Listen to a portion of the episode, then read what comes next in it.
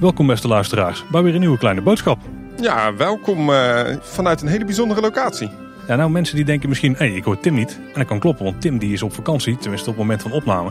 Want als deze aflevering uitkomt, dan is Tim alweer terug. En daarom is Danny aangeschoven.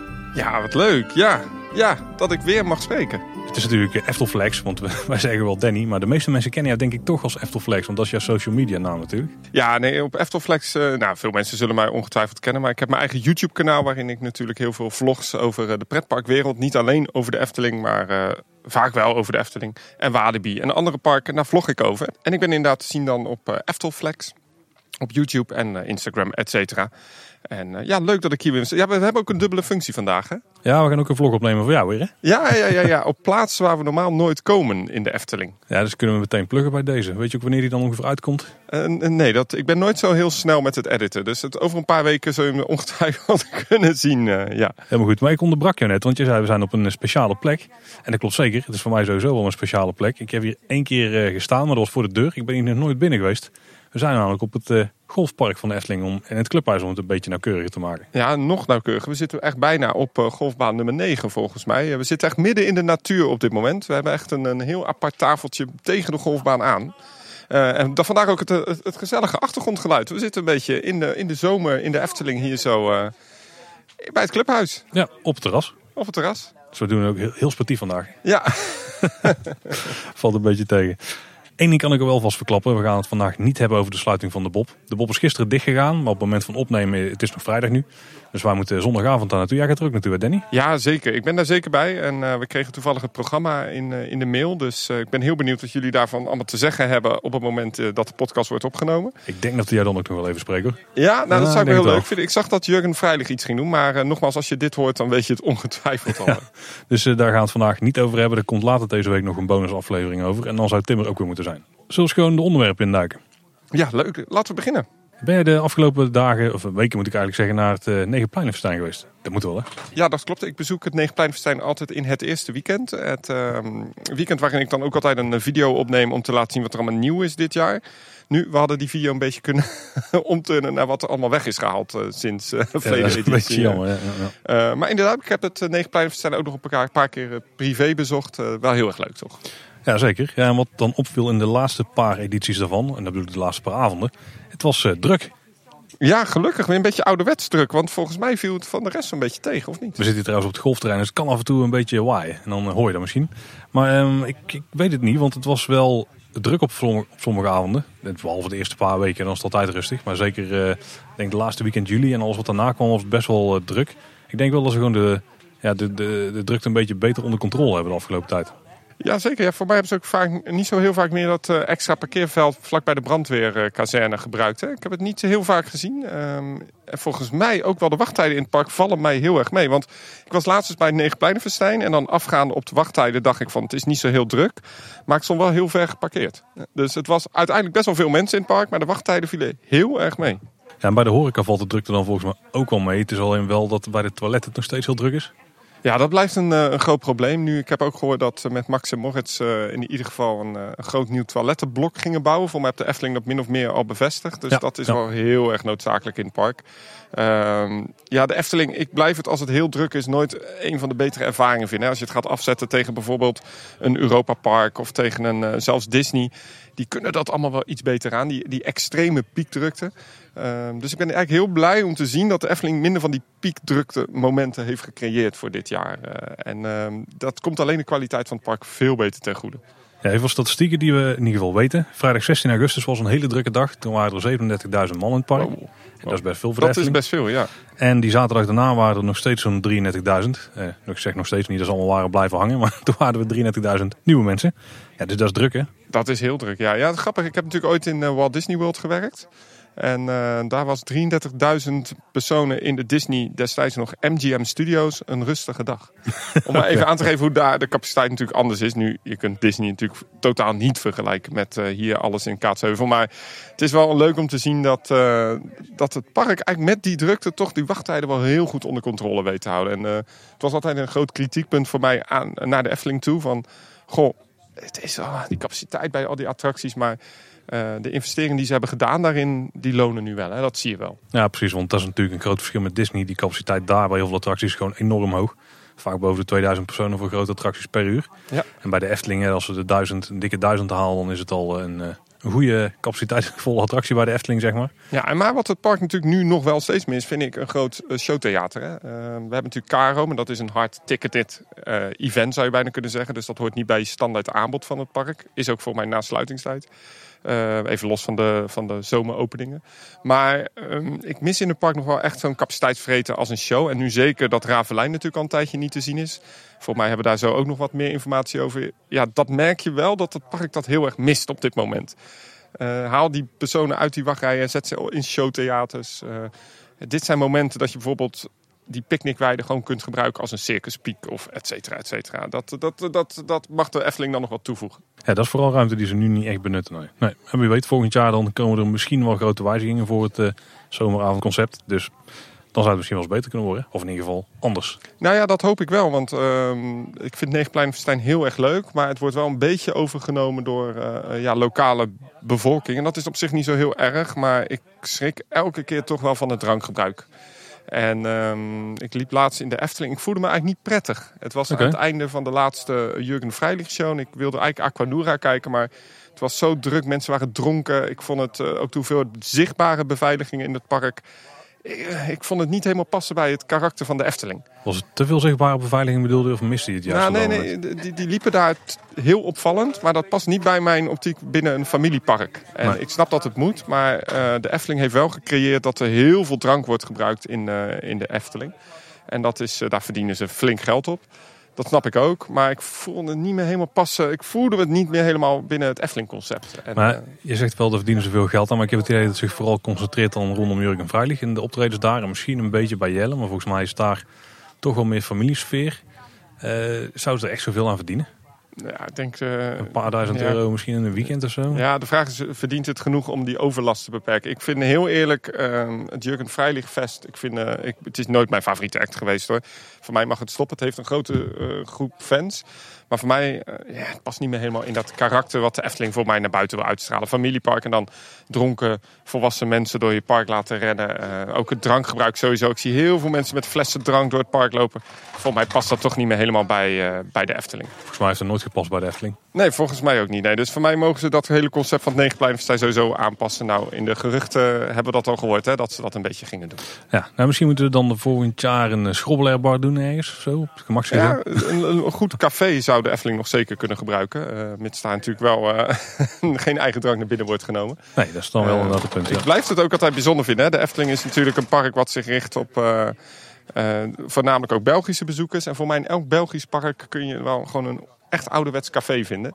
En voor mij past dat toch ook wel binnen de Efteling. Hè? Het, het, het, is een beetje raar dat ik aan de ene kant zeg van het alcoholgebruik moet flink naar beneden. En je wil ook een café in het park. Maar voor mij uh, kan dat beide wel in het park. Uh, ja, ik denk het ook. Passen. Ik denk dat namelijk Jurgen Freilich is meer zo'n festival feeststemming. En een café is gewoon meer ontspannen, gewoon genieten van. Iets ja, van een biertje of zo. Dat klopt zeker, dat klopt zeker.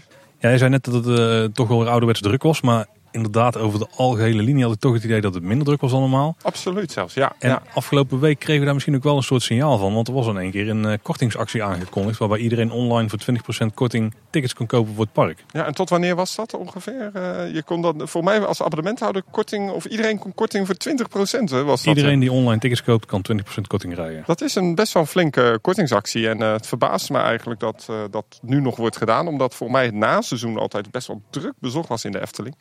Uh, de Albert Heijn actie loopt ten einde. Uh, we hebben een aantal. Uh, voor mij zit het vakantiepark ook gewoon in de herfstvakantie nog ontzettend vol. Dus het verbaast me een beetje dat de Efteling blijkbaar dus achterloopt op, op bezoekersaantallen.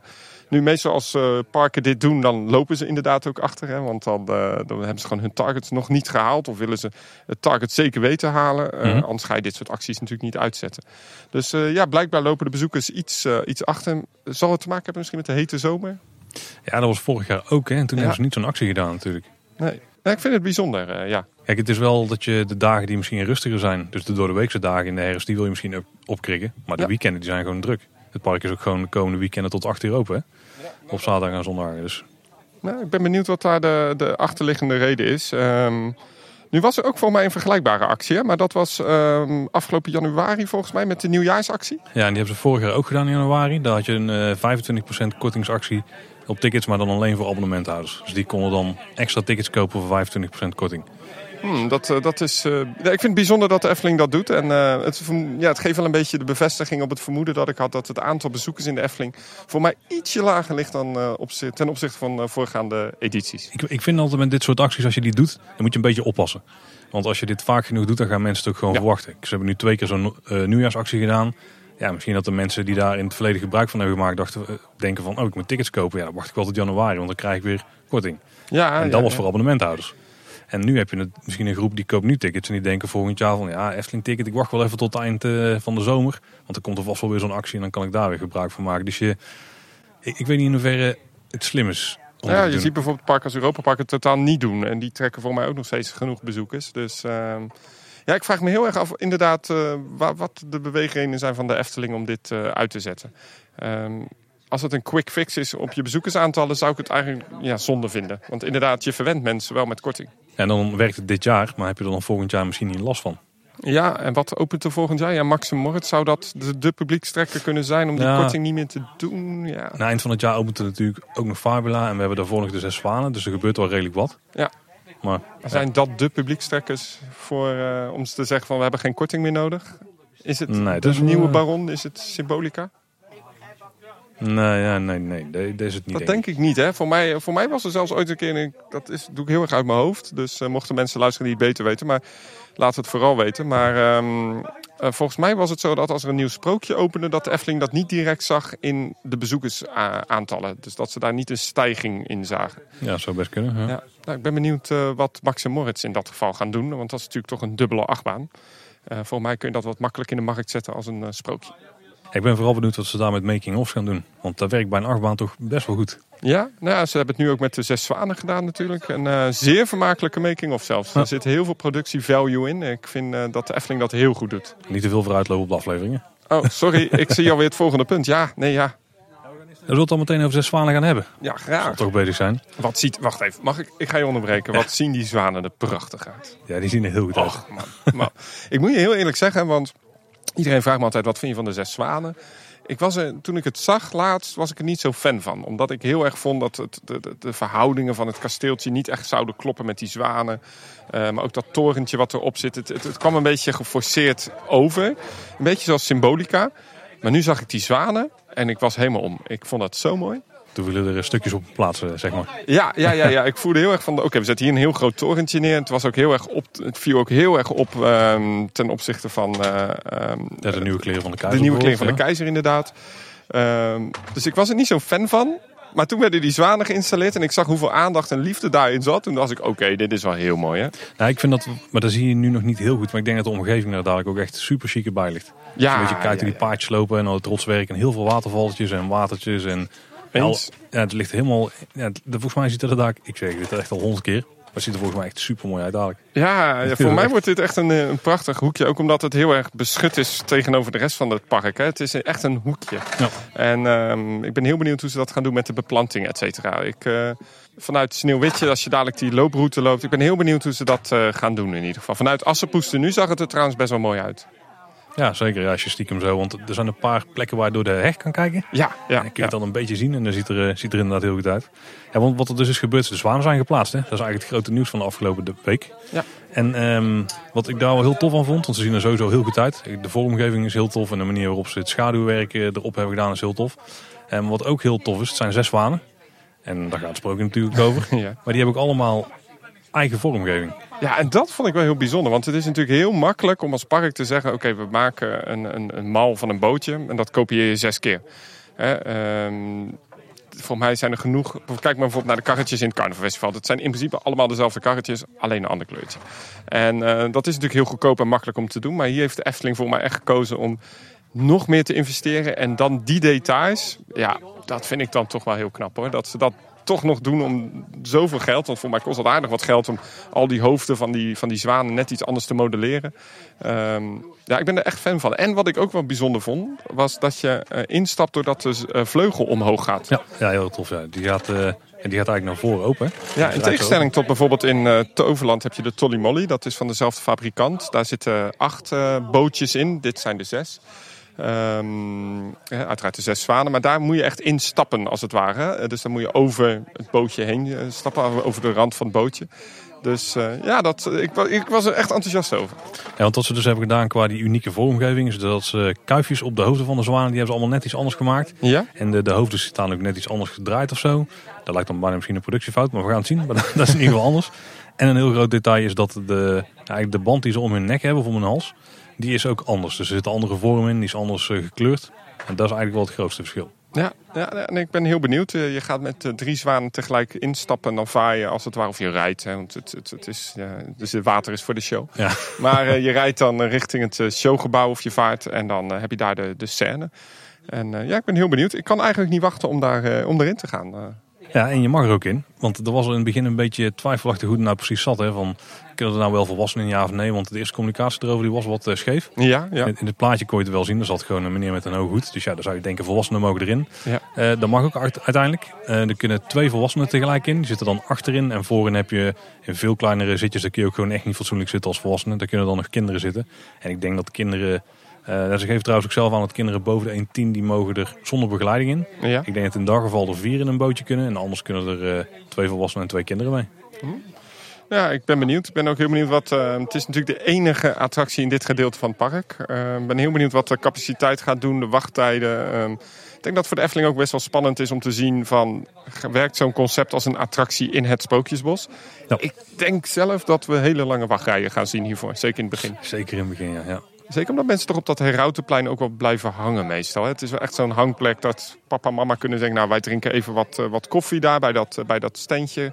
Um, nou jongens, gaan jullie nog maar een rondje. Ik denk echt dat het een populaire attractie gaat worden. Ik denk ook dat het voor de kleine klaroen heel veel klandizie gaat opleveren. Want volgens mij gaan mensen daar dan inderdaad iets halen. En die gaan even zitten kijken hoe een kindje een rondje wacht. Ja. Ik denk dat het echt wel gaat werken. Ik denk zeker. En ik hoop eigenlijk dat... Um, ik zeg niet dat we het Sprookjesbos moeten ombouwen tot uh, echt attractiepark. Hè, maar ik ben benieuwd. Ik hoop als dit werkt, misschien kunnen we meerdere mini-attracties vinden in, in het Sprookjesbos. Ja, ik denk dat dit wel een mooie stijlvolle manier is om een uh, eerste Absoluut. aanzet te Absoluut, doen. ja.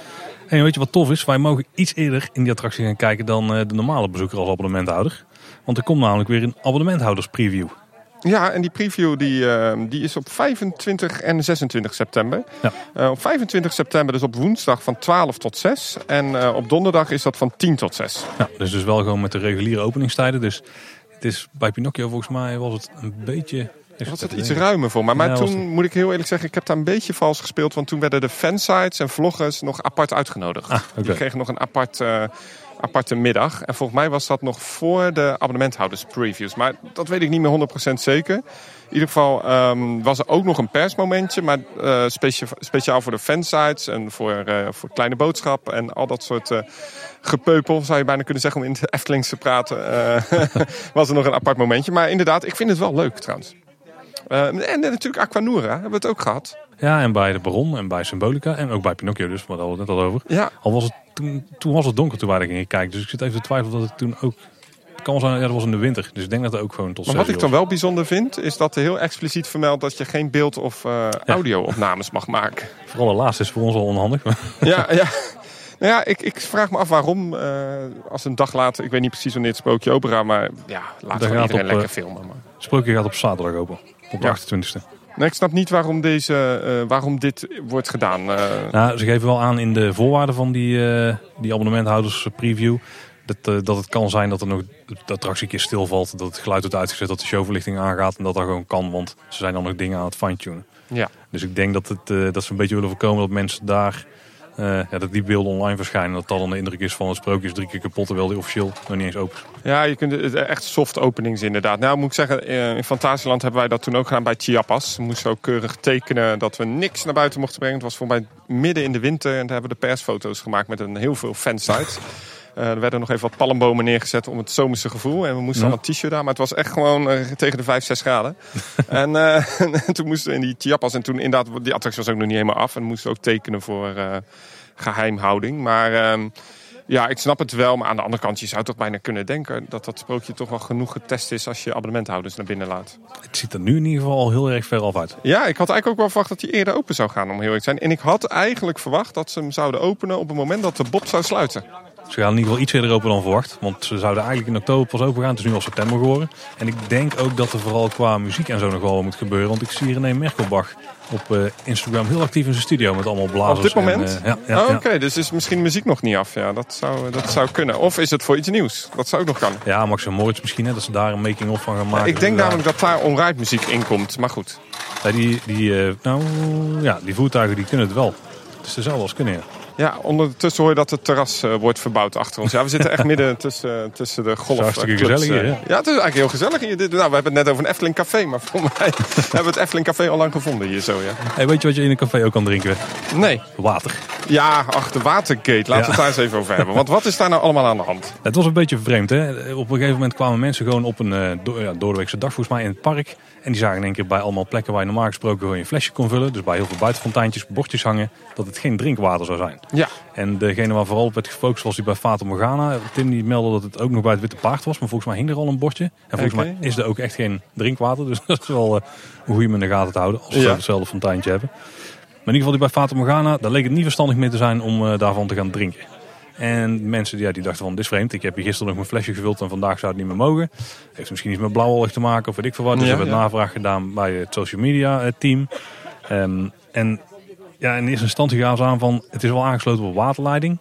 Maar het wordt zo weinig gebruikt dat we eigenlijk uit voorzorg melden dat het niet drinkbaar is. Dus Dat is al een beetje vreemd hè? Ja. Ja, ja, ik moet je ook heel eerlijk zeggen dat ik ook bijna nooit iemand echt daar flesjes zie bijvullen. En eh, in eerste instantie dacht ik, is het een commerciële afweging? Hè? Van laten we maar gewoon vertellen dat die waterkraantjes niet goed zijn, zodat mensen Chauffertaine kopen. Of Ja. Spa Blauw, om even alle merken weer te noemen.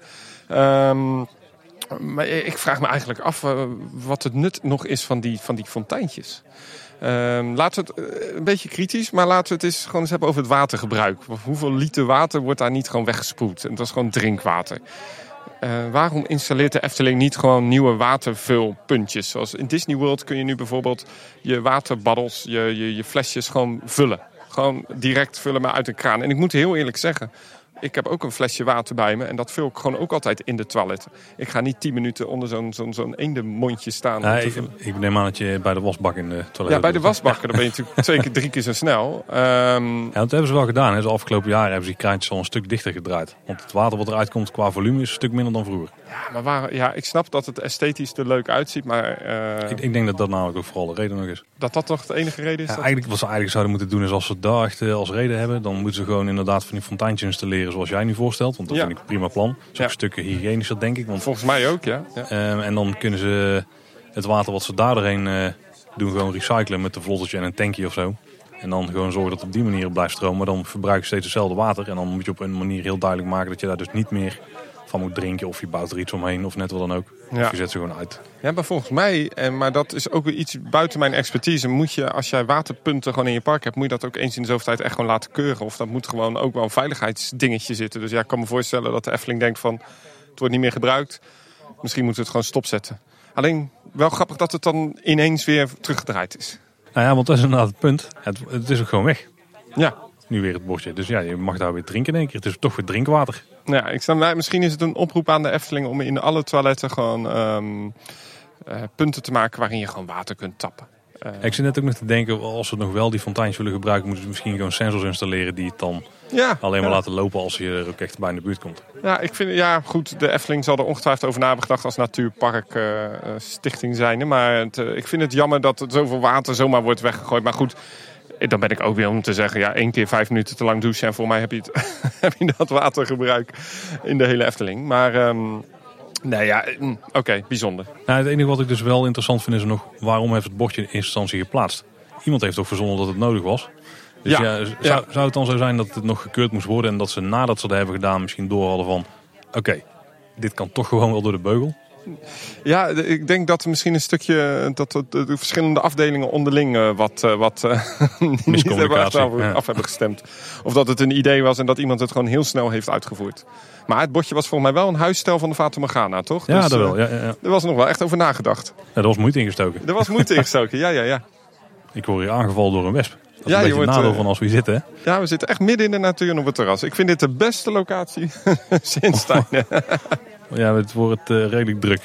En nu we het over water hebben, um, moeten we het natuurlijk ook even hebben over dat hele vergunningsverhaal met milieudingen en CO2-opslag. Ik ben het helemaal kwijt.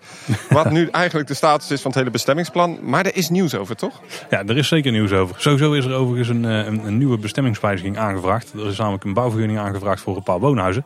Oh. Op de hoek van uh, de Braakakker en de Kinkerpolder. Dat is eigenlijk uh, die weg die vanaf het busstation die langs het busstation naar de fietsenstalling loopt. Ja. Dan heb je op een gegeven moment een T-splitsingje. Ja. Daar heeft vroeger een schuurtje gestaan. Volgens mij was dat het gebouwtje van de scouting wat wij in ons rondje Efteling eh, aanhaalden. En daar uh, zijn dus plannen voor vijf woningen. Dus mensen die gaan bewust naast de Efteling nog misschien oh, maar echt woningen, woningen van, niet van de Efteling zelf? Nee, niet van de Efteling zelf. Echt gewoon echt woonhuizen? Ja, ja, ja. Oh, Oké, bijzonder. Dus ik heb soms vermoeden dat de Efteling daar misschien wel bezwaar tegen aantekent. Omdat er dan wel eens mensen kunnen gaan wonen die misschien overlast krijgen van de Efteling. Dat is nog dichterbij dan die camping uh, die hier uh, om de hoek ligt. Ja. ja, dat ligt echt op het parkeerterrein. Dus dat is een interessante. Maar je haalde het net inderdaad aan uh, uitstootzaken. Daar is weer veel nieuws om. Er worden aanpassingen gedaan aan het bestemmingsplan. En er is, uh, wat er eigenlijk is gebeurd, er is, ja, het heet dan een herstelbesluit. Dat zijn allemaal vaktermen die mij niet zo heel veel zeggen. Mm -hmm. Komt er volgens mij op neer dat ze dus een paar wijzigingen doen. Waardoor het nog iets stelliger wordt in het bestemmingsplan. Dat is eigenlijk een beetje wat er is gebeurd. Dus zoals de gemeente zelf zegt, eerder vastgestelde voorwaarden die worden uitdrukkelijk opgenomen. Dus dingen die eerst nog een beetje wazig waren, die hebben ze heel concreet gemaakt. Het bestemmingsplan zelf blijft hetzelfde. Hè? Dus daar hoef je verder niet druk om te maken. We hoeven niet helemaal de, helemaal de plan in te duiken van zijn er ergens bouwhoogtes aangepast, verlaagd. Zijn er nog bouwvlakken misschien bijgekomen? Want dat kan, want het, ja, we zitten nu op het golfterrein. En we weten inmiddels dat uh, dit binnen een jaar of 15 zou kunnen ophouden met bestaan. Ja. Uh, er waren al vragen van, kunnen ze hier dan niet attracties gaan bouwen? Nee, dat kan niet, want het bestemmingsplan staat het niet toe. Ze zouden natuurlijk wel een wijziging kunnen indienen. Die hebben ze hier dus niet bij opgenomen. Want dan zou het weer door de hele er heel het gedoe heen moet en dan gaat het allemaal vertraging opleveren. Dat willen ze niet. De gemeente die vond dus nodig om naar die Raad van State uitspraak daar wat aanpassingen te doen. Ook in het belang van de omwonenden, maar dat is vooral vanwege de pasverhaal. Eh, om alles dus wat duidelijker te maken. En als we dan even kort die wijzigingen doornemen, we gaan dadelijk wel wat, uh, wat dieper op een aantal van die zaken in. Nou, aan de zuidkant van de Efteling, over de Eftelingse straat, dus eigenlijk langs het Bosrijk en ook langs het Loonse Land. Ja, dus dat is uh, Fata Morgana. Ja, daartussen. Ja, ja. ja. Okay. Die weg, daar gaan dus uh, in de toekomst ook auto's overheen die naar de westelijke parkeervelden gaan. Die daar nog moeten komen.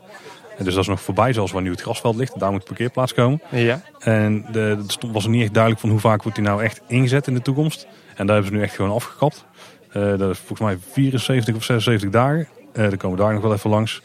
Dat is echt het maximaal aantal keer dat ze die mogen gaan gebruiken. Die weg mogen ja. gebruiken, oké. Okay. Ja. Dus ze mogen wel dat parkeerveld gebruiken vanuit het normale. Ja. Dus ze zouden nog een, een noodroute kunnen maken op het huidige parkeerplaats als ze boven die 76 keer uh, terechtkomen. Nou, die route gaan we sowieso maken en ik denk dat die ook vaak gebruikt gaat worden. Het is vooral dat als het heel druk is en dat ze de Midden-Brabantweg een beetje vrij willen houden, dat ze dan ook vanuit het zuiden mensen die kant op gaan sturen. En wordt dan die regulatie erin gezet vanwege het CO2-verhaal of is dat echt overlastverhaal? Nee, dat is overlastverhaal. Dat is overlastverhaal. Ja. Ja. Nou, eerst waren er ook uh, wat, wat regels wel opgenomen rondom geluidsoverlast. Ja. Die hebben ze nu veel strakker gezet. Dus dat waren eerst een beetje bijna optionele doelen of zo. Of, of gewoon een soort... Ja, eerst, ja, eerst leek het een beetje meer gewenste doelen. En nu hebben ze het heel concreet gemaakt van dit is het gewoon. En als het dat niet is, dan, dan gaan we er dit aan doen. Het stikstofuitstootonderzoek is bijgevoegd. Ja. Dus die heb ik zelf verder niet doorgenomen. Maar wel alle maatregelen. Daar gaan we daar doorheen lopen, want die is interessant. En ze hebben een duidelijke beeldkwaliteitsplan toegevoegd. En dat is ook interessant, want dat is het uh, document waar je best wel veel kunt gaan aflezen van wat zal in de toekomst allemaal, allemaal gaan ontwikkelen. Ja, die, die, dat, dat plattegrond uh, zit dus daarin. Hè? Onder andere plattegrond in en heel veel uh, ja, zichtlijnen die hebben ze dan uitgewerkt van de, bijvoorbeeld uh, vanaf de Bernshoef. Van wat zie je dan? je ziet eerst dan een stuk weg, dan ziet daar, want dat is dan een van de wijzigingen, dan komt daar een houtwal van 30 meter breed. En waar zit die weg precies? Als ik, uh, dus eigenlijk als je nu op het Knollenveld staat, op vak K, dan ja. heb je het onverharde stuk. Ja. En daar heb je zo'n uh, dijk eigenlijk achter liggen. Ja. En op één stuk is die, is die bijna niet aanwezig. En als je daar dan een lijn trekt richting uh, die camping die daar okay, in het zuiden ligt. En zo hebben ze op volgens mij een plek of 14 of zo van die doorsneden gemaakt. Dus ook vanuit de Midden-Brabant weg. Van hoe ziet het dan uit? Hoe ziet het vanuit Europalaan uit? hoe ziet het dadelijk uit tussen bij de Kinkerpolder bijvoorbeeld? Want daar, ja, daar gaat ook wel van alles veranderen. En die hebben ze allemaal wat duidelijker gemaakt wat nodig was. Eh, er stond een interessante zin in. En dat was namelijk, dat ging over het Efteling Hotel. Het Efteling Hotel ligt binnen dit deelgebied. Dat ging dus over de uitbreiding aan het oosten. Mhm. En die hebben ze aangepast naar, het Efteling Hotel ligt direct aansluitend aan dit deelgebied en wordt geïntegreerd. En dan denk Oh. ik bijna van, zou ze dat ook thematisch dan bedoelen? Dat ze het Efteling Hotel echt gaan betrekken bij het park?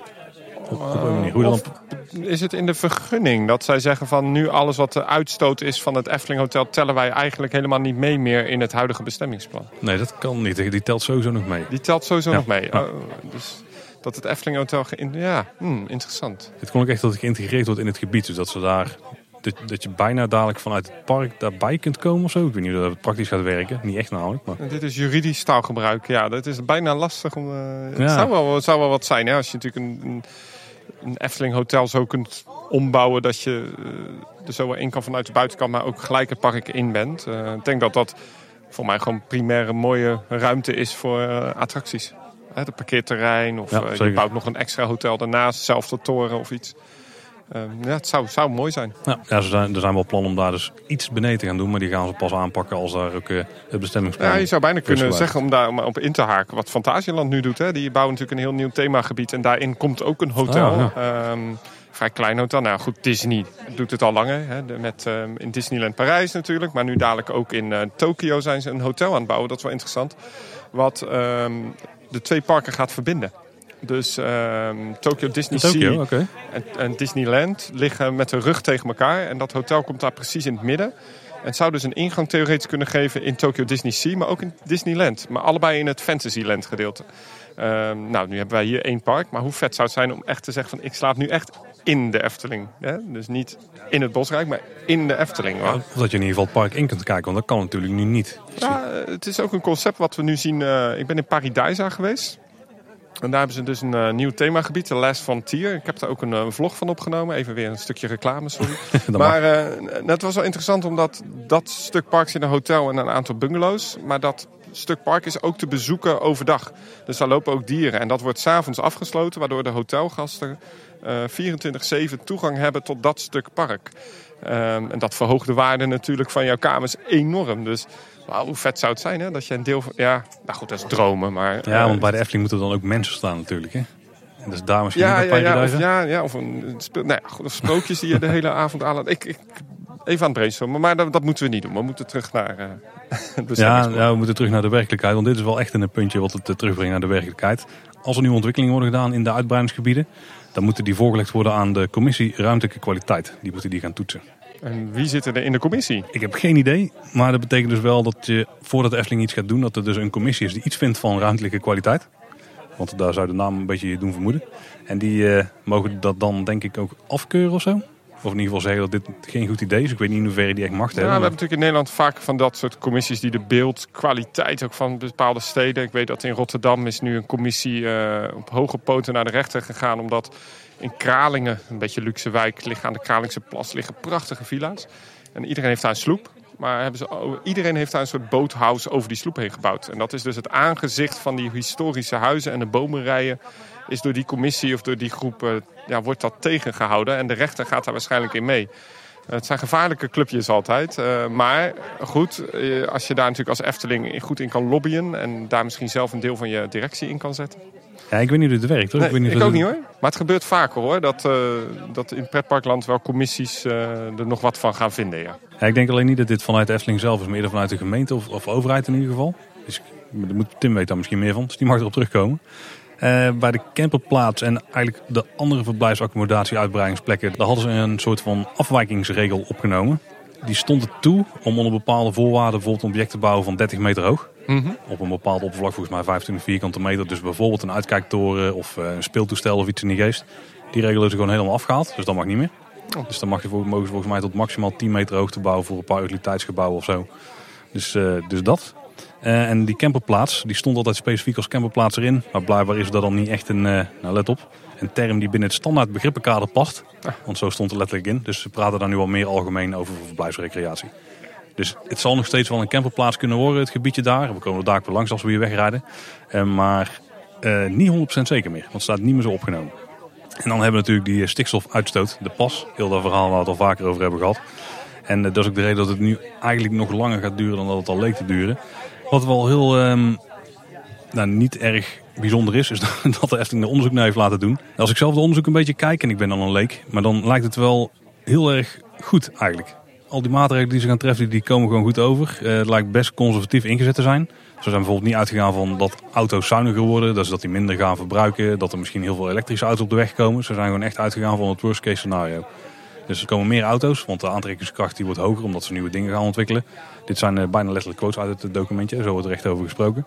Ze gaan er gewoon vanuit dat er nog steeds vervuilende auto's blijven, net als nu. Ja, ja het, is, het is dat hele stikstofverhaal is natuurlijk wel interessant. Hè? Want uh, er is bijvoorbeeld op 29 eh, mei 2019 een artikel ook verschenen bij eh, de Radar, Afrotros. Mm Dat het Nederlands stikstofbeleid in strijd is met de Europese wetgeving. Het hele, en dat, en, dat artikel moet je maar even op Google opzoeken. Maar dat was het pasverhaal volgens mij. Het is natuurlijk wel zo dat bijvoorbeeld de Raad van State heeft er nu een mening over. We zien dat in Europa wordt er gesproken over die hele regeling. Het is nog zo onbekend. Misschien zou dat ook als voordeel kunnen werken nu voor de Efteling. Hè? Dat, dat, dat dat hele stikstofverhaal nu op zoveel momenten nog rammelt. Maar ook doordat het nog helemaal niet duidelijk is wat die wetgeving nu inhoudt. Dat ze misschien nu wel kunnen beslissen, de, de, de, de vergunninggevers. Ja, het is nog allemaal niet zo duidelijk. Laten we maar gewoon meegaan in de studie die de Efteling heeft gedaan. Hè. Oh zo, ja, nou, ik, denk dat dat niet eens nodig is. Want als ik de plannen lees, dan alle maatregelen die ze gaan nemen, die zijn ook gewoon heel reëel, maar die, die kunnen ze ook zelf echt toepassen. Ja, dus ze gaan nergens uit van dingen die dan misschien gebeuren in de wereld of ontwikkelingen die er worden gedaan of technologische dingen die veranderen of dat soort dingen. Het zijn gewoon echt concrete zaken die ze nu meteen kunnen aanpakken. Het grootste deel van de, um, van de zaken die kunnen ze ook al voor 1 juni volgend jaar gewoon geregeld hebben. Ja, bijvoorbeeld de kampvuren van de windhefteling, hè? want dat kwam nog even voorbij ook. Ja, die moeten we een beetje als laatste bewaren, want dat is ook een beetje de, het wisselgeld wat we nog hebben aan het einde, mocht de rest allemaal niet helpen. Oké. Okay. laten we even vooraan beginnen in het rapport. Daar staat uiteraard de conclusie in en je kan wel raden wat die is. Alle maatregelen die zijn beschreven in het rapport, die gaan ervoor zorgen dat er geen negatieve effecten zijn op de stikstofuitstoot. Ja. Had je niet verwacht, hè? Nee, dat is... nou, deze vond ik wel um, interessant. Een quote uit het rapport, let op. Van belang voor de stikstofberekeningen is dat gedeputeerde staten van de provincie Noord-Brabant als bevoegd gezag voor de Brabantse Natura 2000 gebieden in 2018 op basis van nader onderzoek hebben besloten, let op, dat enkele bospercelen die in, de, in het aanwijzingsbesluit nog zijn aangeduid als, uh, dit weet ik dan ook niet, H9190 oude eikenbossen, dat zal een soort van code zijn, ja. dat die deze status helemaal niet verdienen. Oh. Want heel het stikstofverhaal gaat ook over de uitstoot die achter wordt gelaten in die Natura 2000 gebieden. Ja. Maar blijkbaar hebben ze nu ontdekt dat een paar van die gebieden die daar toe aangeduid zijn, dat die helemaal niet die, eh, die, die, die aanduiding hadden mogen hebben. Oh, oké. Dus je zou daarop bijna kunnen denken, oké, eh, misschien is het een soort trucje om wel meer uitstoot te mogen doen. Of in ieder geval niet zoveel hoeven terug te dringen. Maar, en daar zeggen ze dan ook wel uh, bij, dat ze daar geen rekening mee hebben gehouden met die ontwikkeling in de plannen die ze maken. Okay. Dus we gaan er in deze plannen wel gewoon vanuit dat dat wel gewoon zo was. Want daar zijn ze later pas achter gekomen. Uh, was ik even ook aan dat die ontwikkelingen die ze nu gaan doen, dus zeg maar de uitbreidingsontwikkelingen, die dus meer aantrekkingskracht op mensen hebben, doordat er meer mensen komen, meer uitstoot komt. Uh, dat ze die niet in één dag gaan doen. Het is niet dat ze morgen in één keer 25 nieuwe attracties hebben staan en het park 30 hectare groter hebben gemaakt. Dus het gaat geleidelijk. Dus ze hebben een hoop maatregelen die ze moeten treffen. Maar als je de stikstofuitstoot in ieder geval niet hoger wil laten worden, dan hoef je die ook niet allemaal van dag 1 op dag 2 uh, door te voeren natuurlijk. Nou, ze zijn dus uitgegaan van een worst case scenario. En als je dan een beetje door die plannen gaat spitten, dan pakken ze het best grondig aan. Want dit is weer een quote. Voor de bouwwerkzaamheden is uitgegaan van een periode van 10 jaar. Dus ze gaan hieruit van dat ze 10 jaar lang gaan bouwen. Let op, waarbij sprake zal zijn van gelijktijdig gebruik van een graafmachine, een shovel, een bulldozer en een dumper. Gedurende 47 weken per jaar, 5 dagen per week en 8 uur per dag. Het komt neer op 1880 bedrijfsuren per jaar. Nou, dan gaat die berekening verder en dan gaan ze serieus in op eh, hoeveel diesel er wordt verbruikt. Uh, welke klasse materiaal er wordt gebruikt, uit welk bouwjaar die komt, wat, het energielevel van het materiaal is. En dat ze ook nog eens per dag tien keer met de vrachtwagen op en neer gaan rijden om materiaal aan en af te voeren. dus als, als ik dit zo lees, dan zou je er bijna vanuit kunnen gaan dat ze tien jaar lang gewoon continu dag en nacht, nou niet dag en nacht, maar in ieder geval overdag bezig gaan zijn met bouwontwikkelingen.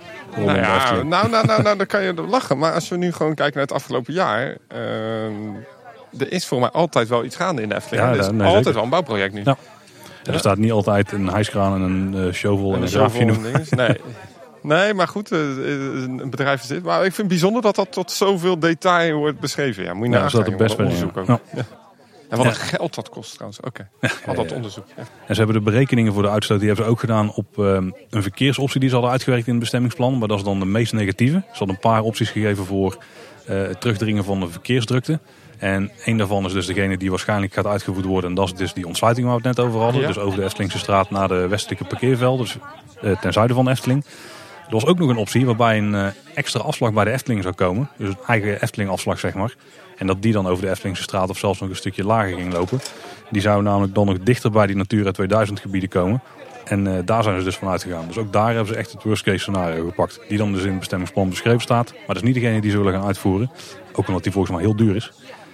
Ja, en qua verkeer hebben ze ook een heel onderzoek gedaan. Ook dat voelt heel degelijk. Dus ze zeggen ook zelf van ja, eh, we worden aantrekkelijker. Dus mensen komen waarschijnlijk in nog grotere getal hier naartoe. Maar die komen niet alleen met de auto, die komen misschien ook wel met bussen.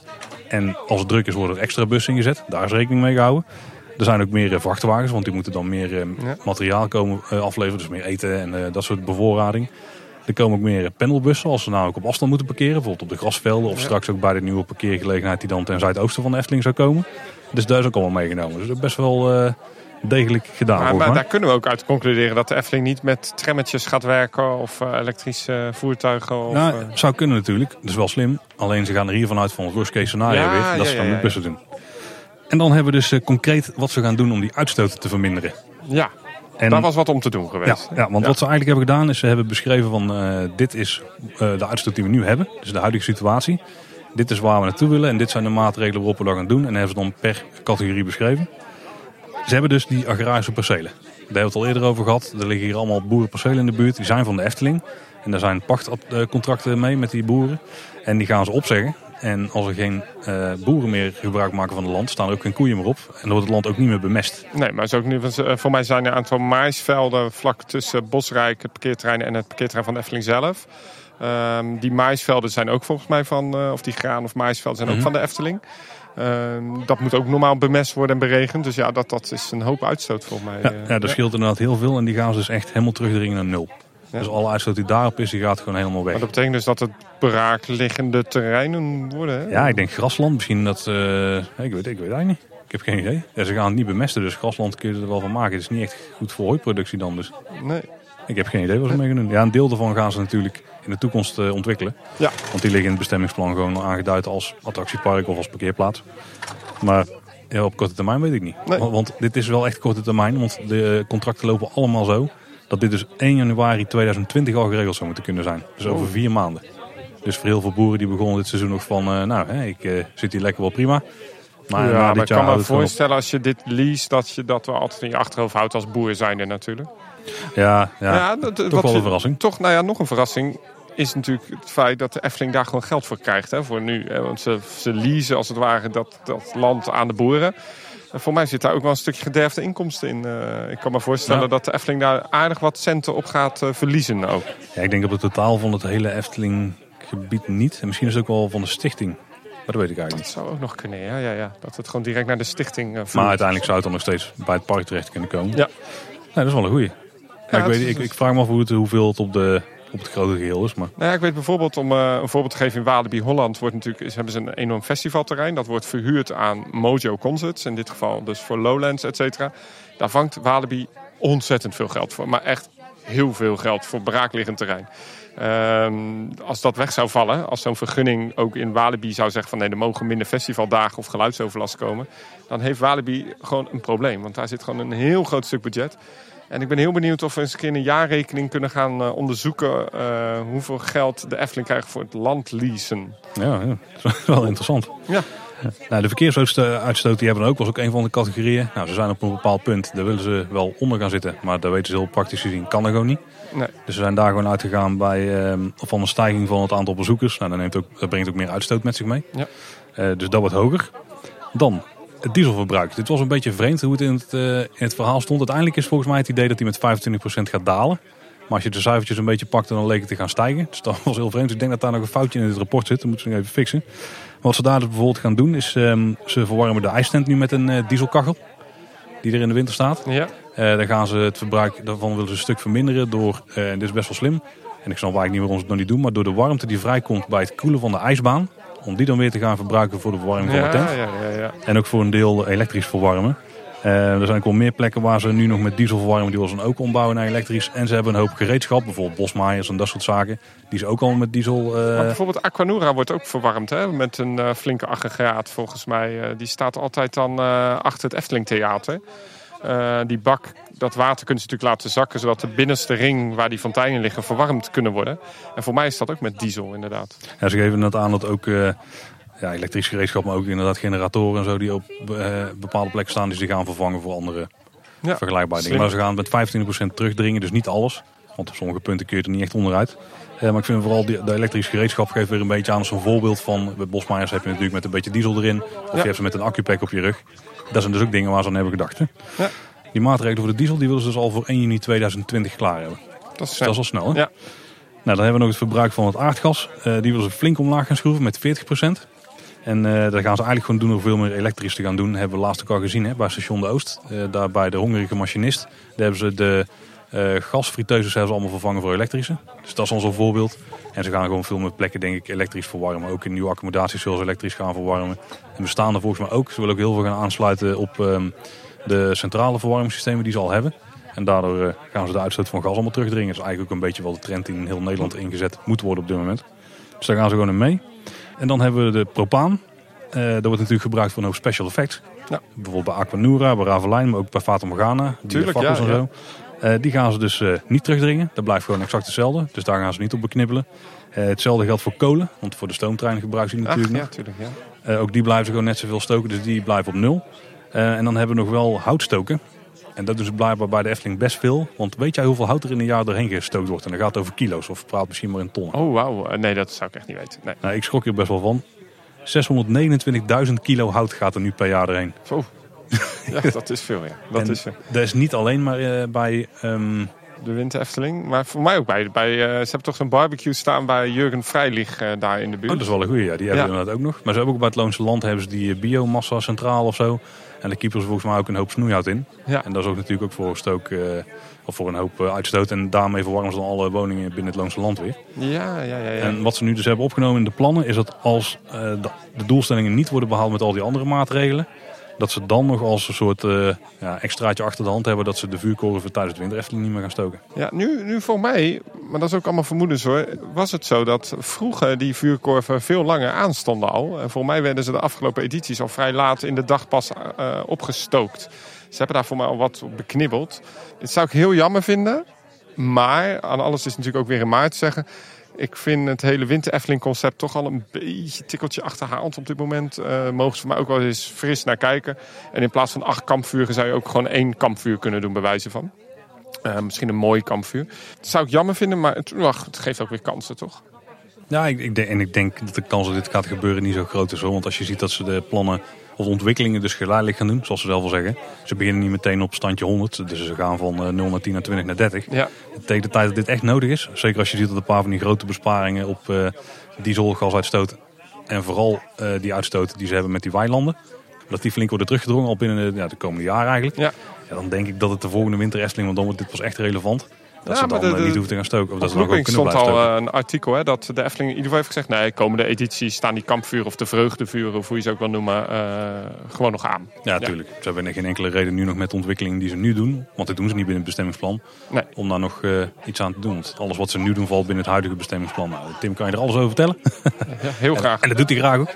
Dus die mag er nog even op terugkomen. Maar dat is, dat is eigenlijk een beetje globaal alles wat ze gaan, gaan doen. Ik ben heel benieuwd eh, of het bestemmingsplan er nu snel doorheen komt. hoor. Het is, eh, we wachten nog steeds voor mij af, een beetje op de Raad van State. Ja, of, de eh, plannen zijn volgens mij om het begin volgend jaar aan te pakken. Ja. dan ermee aan de slag te gaan. En ik denk dat ze nu wel goed voorbereid zijn. Hoor. Ze hebben echt wel een goed weerwoord op eh, ja, de klachten. En, en, en eigenlijk ook vanuit de buurt hebben ze wel weer wat dingen verscherpt.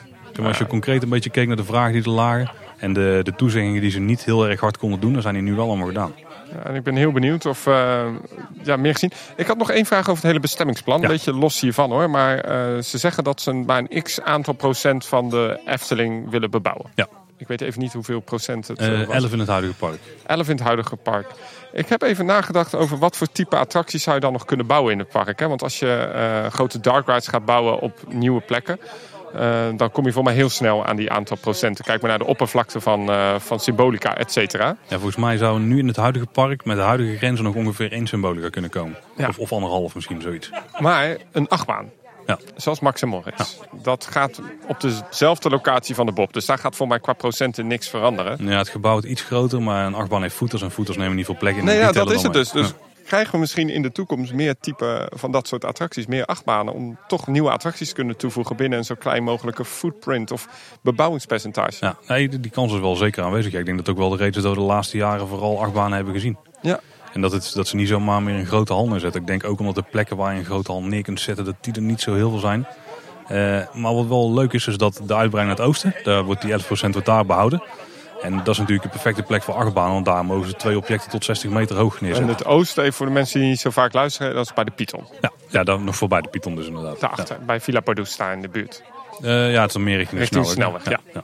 Dus daar mogen ook daar gewoon hoge attracties komen. Ja, en achtbanen zijn natuurlijk perfecte attracties om hoog te maken. Ja. En met 60 meter kun je wel een paar hele vette dingen neerzetten. Kun je leuke dingen mee doen, ja zeker. En de uitbreiding naar het westen, dus meer richting waar wij nu zitten, maar dan vooral wat noordelijker hiervan. Daar mogen ze dus eh, een bebouwingspercentage hanteren van 60%. Oh, zo. Dus dan kun je echt een, een, heel erg overdekt stuk maken. Komt toch mijn wens voor een indoor hal misschien. Nou, zeker. en, ik, en ik denk dat, eh, dat we daar ook wel wat dark rides kunnen verwachten voor indoor achtbanen. Ja, nou ja, dat zou, dat zou in de Efteling zeker passen, ja. Maar dat zijn de lange termijn ontwikkelplannen. Dus die eh, gaan ja, op, over een jaar of vijf pas op zijn vroegst starten. Als het allemaal doorgaat. Waar ik je overigens steeds beter hoop op heb. En die was al niet heel slecht. Dus goed hè. Wat ook even belangrijk is. ehm, er is dus zo'n... eh, er is dus een soort wijziging op het bestemmingsplan weer gedaan. Of niet een wijziging, maar een soort toevoeging. Ja? Eh, daar moet de gemeenteraad nog wel even los over stemmen. Eh, het lijkt aannemelijk dat dit gebeurt, want dit is alleen maar goed voor de burgers eigenlijk. Die zijn hierdoor nog beter beschermd dan voorheen. En dat is op 19 september, dan is die stemming. Oké. Ik ga er voor het gemak vanuit dat dat gewoon, gewoon goed gaat. Ja, je weet niet hè, nu met de Efteling, gevoelig onderwerp. Ja, daar valt er wel mee. hey, afgelopen week, Danny, toen was er ook veel Disney nieuws. Ja, heel veel Disney nieuws zelfs. Dat is ook niet zo vreemd, hè? want het was D23. Dat is volgens mij een tweejarig Disney evenement. Van, is dat de officiële Disney fanclub of zo? Ook vanuit Disney ja, het is zelf. de officiële Disney fanclub en eh, alle divisies van Disney. Dus dan kun je denken aan Marvel, Star Wars, maar ook de films, pretparken. Die hebben allemaal grote eh, ja, conferenties, grote speeches. Eh, vaak heel veel bekendmakingen. Eh, ik denk voor deze podcast vooral interessant om te praten over natuurlijk wat er eh, allemaal gaande is in de pretparkindustrie van Mhm. Disney. En eh, iets wat mij eigenlijk in de voorbespreking van deze podcast toen opviel, is dat Disney World heeft natuurlijk de Fastpass Plus. Ja. Digitaal registratiesysteem voor onder andere Fastpass. Maar ook eh, is het armbandje gelijk toegang tot het hotel. Hè, is je Ja, dat, is, hotelkamersleutel. dat is het hele My Magic Plus eh, Ja, concept. My hè? Magic Plus ja, werkt eh, fantastisch. Ik heb het al een paar keer mogen gebruiken. Ze gaan dus een nieuwe app lanceren. Dat heet Disney Genie. En dat gaat een beetje inspelen op het hele planningsvraagstuk. Wat jij en iedereen heeft op het moment dat die naar Disney World gaan. Want je moet aardig wat reserveren. Het is vrij ingewikkeld. Heb je nou 30 dagen van tevoren je Fastpass, 60 dagen? Maar ja, als je niet echt Disney-fan bent, hoe ga je dan reserveren? Weet je dan wel voor welke restaurants en attracties of character meet and greets? Eh, maar Disney Genie gaat dat helemaal voor je uit handen nemen. En die gaat dus, ehm, als het ware, een soort app waarin je aangeeft: oké, ik ben met mijn kinderen en ik wil een type dag beleven zoals eh, prinsessen. En dan tik je dat aan en dan gaat Disney voor jou alle reserveringen plaatsen en logische looproutes. En die kun je continu aanpassen. Maar bijvoorbeeld als je een Disney Princess dag wil doen, zul je zien dat je ineens Fastpass reserveringen krijgt voor ehm, Disney prinsessen. Uh, maar misschien krijg je ook ineens een attractie zoals It's a Small World. Uh, maar wil je meer voor de thrills gaan, dan wordt je hele route weer aangepast. Ik vond dat wel een hele bijzondere move. En uh, volgens mij ook heel erg inspelen op een heel lastig vraagstuk wat ze hebben in Walt Disney World. Is hoe doe je dat nou met al die reserveringen? En toen dacht ik, laten we nou eens kijken naar de app zoals de Efteling hem heeft. Laten we het eens terugvertalen naar kleine boodschapstijl. Hoe kunnen we nou eens gaan praten over de Efteling app? Kunnen we daar nou niet eens weer eens wat gaan brainstormen van... Zullen we daar eens wat anders mee kunnen doen? Want de Disney-app, zoals die nu draait in Disney World, werkt relatief goed. Gaan ze uitbreiden met weer een nieuwe app. Maar ook in de Efteling heb je aardig wat apps, hè? Nou, je hebt sowieso heel veel verschillende losse apps. Maar de interessantste is denk ik wel gewoon de park-app. Ja. En zullen we even snel doorheen lopen wat er nu ongeveer allemaal in zit? Ja. Ik heb vast wat dingen gemist, maar ik had het even proberen op te sommen. We hebben natuurlijk de plattegrond en de wachttijden. Ik denk dat dat wel ver het, het meest belangrijke stukje is. En je kunt favoriete attracties aangeven, dat die duidelijk zijn voor jou. Ja. Je kunt volgens mij ook loopduurschattingen krijgen als je in het park bent. Want je bent ongeveer 7 minuten vandaan van, van die attractie vandaan. Je hebt de wachttijdnotificaties tegenwoordig. Dus je kunt zeggen van geef mij een notificatie als de wachttijd onder een half uur zakt. Want dan vind ik het de moeite om erheen te gaan. Maar ook uh, shows hè? Ook shownotificaties, ja. ja. ja. Zeker dus met een negen kleine festijn wel handig. Al, al, zijn die best wel ruim van tevoren. Volgens mij krijg je een half uur van tevoren dan een melding. Dan is de, dan is de show ervoor vaak nog bezig. Um, dat is wel waar. Ja, ze hebben iets van die individualisering erin zitten, zoals ik het zelf noem. Dus dat je bijvoorbeeld um, kniezorg hebt, die dan iets vertelt over jou. Maar dat is echt heel beperkt nog op dit moment. Dan hebben we nog natuurlijk de menus die je kunt checken van verschillende restaurants. Ook daar is nog heel beperkt en nog niet helemaal compleet. Ja, want niet van de restaurants, eh, van de resorts. Hè? Het is alleen maar het park. Ja, en ook daar ook volgens mij, ja, dan is het ook de vraag wat is een restaurant. Valt uh, Smulpa bijvoorbeeld daaronder of, of zo. Want daar is het volgens mij dan weer niet de, de, de menukaart, voor zover je een menukaart kunt noemen erin. Um, er zit wel een chatfunctie in met de Efteling zelf. Ik weet niet of dat die naar WhatsApp schubt, want ik heb die nog nooit gebruikt. Nee. Dat zien we dan wel, wel een keer. En je kunt bijvoorbeeld openingstijden en wat de algemene parkinfo checken, waarbij je voor een aantal van die onderdelen naar de site wordt verwezen. Stel, wij krijgen de mogelijkheid om daar wat dingen aan toe te voegen. Was dat nou voor de Efteling echt heel tof zijn? Want dat is een beetje waar we heen willen, denk ik. Hè? Ja, één ding wat ik nog steeds een beetje op wacht, is het eh, digitale bestellen van eten. Ja, oh ja. En die hebben ze ook al aangekondigd. Die hebben ze een tijd geleden aangekondigd. Ja, nu, dat is ook Disney-stijl. We kondigen dingen aan en we voeren ze niet uit. Dat gebeurt heel vaak in Disney. Ja, of het duurt vijf jaar. Ja. Of nog langer, ja. Uh, nu goede ideeën uh, kun je altijd weer oppakken. Uh, maar ik had eigenlijk wel gehoopt dat we dit seizoen eindelijk digitaal je eten konden bestellen. En dan zonder wachtrij je patatje met en je frikandelletje halen bij de Oost. Ja, en zeker inderdaad bij het Negenpleinenfestijn. Ideaal, alle redenen kan iedereen wel verzinnen, denk ik. Ja, misschien gaan we dadelijk als de Bob weggaat, zal de steenbok ook niet meer helemaal gebruikt worden zoals die nu wordt gebruikt als punt.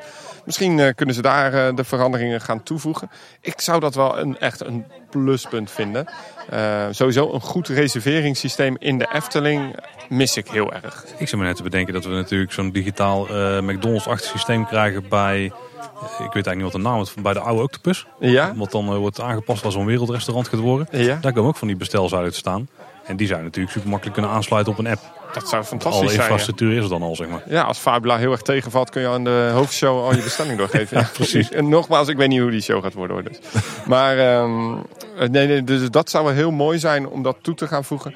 En um, ja, ik zou als de Efteling zijnde gewoon helemaal stoppen met kassa's uh, bij je intree. En gewoon echt alleen nog maar één gastenservice. En de rest gewoon alles via de digitale middelen laten lopen. En mensen maar forceren. Uh, doet dat bijvoorbeeld ook al. Hè. Uh, daar zijn maar heel weinig kassahokjes bewust. Om dat mensen maar lekker lang te laten wachten. Zodat ze maar gewoon in de app kopen. Dan krijgen ze nog korting ook. Um, forceer mensen dan maar gewoon die app te gebruiken. En die digitalisering, dat zou echt fantastisch zijn. Dus ja, dat is iets wat ik uh, op dit moment wel mis in, uh, in uh, de app van de Efteling. Uh, dat is een stukje service wat volgens mij wat meer moeite kost voor de Efteling om toe te passen. Maar ik denk wel dat dat echt voordeel gaat geven. Ja, en een reserveringssysteem voor de attracties zoals die nu wordt gebruikt. Met alle respect, dat werkt niet. we hebben nu al zoveel aanpassingen gezien op dat boardingpass systeem. Uh, maar als het ooit zou gaan werken, of als de Efteling dat ooit onder de knie gaat krijgen, dan zou het natuurlijk wel fantastisch zijn om uh, je Ravelijn-tickets te kunnen reserveren als je ze dadelijk toch weer in het hoogseizoen nodig moet hebben. Uh, om toch een aantal attracties op reservering te kunnen doen. Uh, volgens mij wordt daar de behoefte van de mensen steeds meer voor. Ja, ik denk dat het juist in die app eigenlijk wel goed werkt, omdat ze daar vasthangen aan jouw account. Ja, dat is ook zo. Want in het park kun je natuurlijk gewoon uh, 20 kaartjes achter elkaar, achter elkaar eruit trekken. En dat is vooral bij de Python wel heel ja. interessant, want dan kun je hem uh, lekker rond blijven lopen. Maar juist als je dingen meer vastknoopt aan personen, dan biedt het ook wel veel meer mogelijkheden, denk ik. Zeker, en ik denk zeker als um, de Efteling naar die 5 miljoen bezoekers, of dat zijn ze natuurlijk al, maar naar die, naar die 6, 7 miljoen bezoekers willen gaan trekken. Uh, dat je een sturing nodig moet gaan hebben in je park. Je moet mensen bewuster laten rondlopen in je park. En dat kan niet meer van we doen het hek open en succes. Je moet mensen gaan sturen. En dat doet Europa Park ook al hè, met Voletarium. Daar heb je ook al de tijdslots. Uh, dat zal de Efteling ook moeten gaan doen. En ik denk dat op het moment... Kijk, de Efteling is natuurlijk een organisch gegroeid park. En daar heb ik heel veel liefde voor. Dat vind ik fantastisch. Maar het probleem is dat het geen infrastructuur heeft op dat moment voor 7 miljoen bezoekers. Mensen worden niet evenredig verspreid. En hoe mooi zou het zijn als je met een, een app je reserveringen kunt doen... En als je kunt zien, oh wacht, ik kan om, uh, om tien uur eigenlijk al direct de Bob in. Of, de, nou, dat kan niet meer daar natuurlijk. Nee, ik bedoel de Baron in of Joris en de Draak. ja, en ik hoop eigenlijk dat de Efteling die stap ooit nog wel gaat maken. Een soort reserveringssysteem à la Vespes. Maar dan goed ingezet, hè? Dus niet dat je zoals in Disneyland Parijs altijd fastpassen naar binnen doen. Maar zoals in Europa Park bij Volutarium. Op het moment dat het eigenlijk te rustig is in dat gedeelte van het park. Dan fastpassen gaan uitdelen. Zodat de wachtrij constant blijft. En kun je bij Europa Park ook claimen via de app?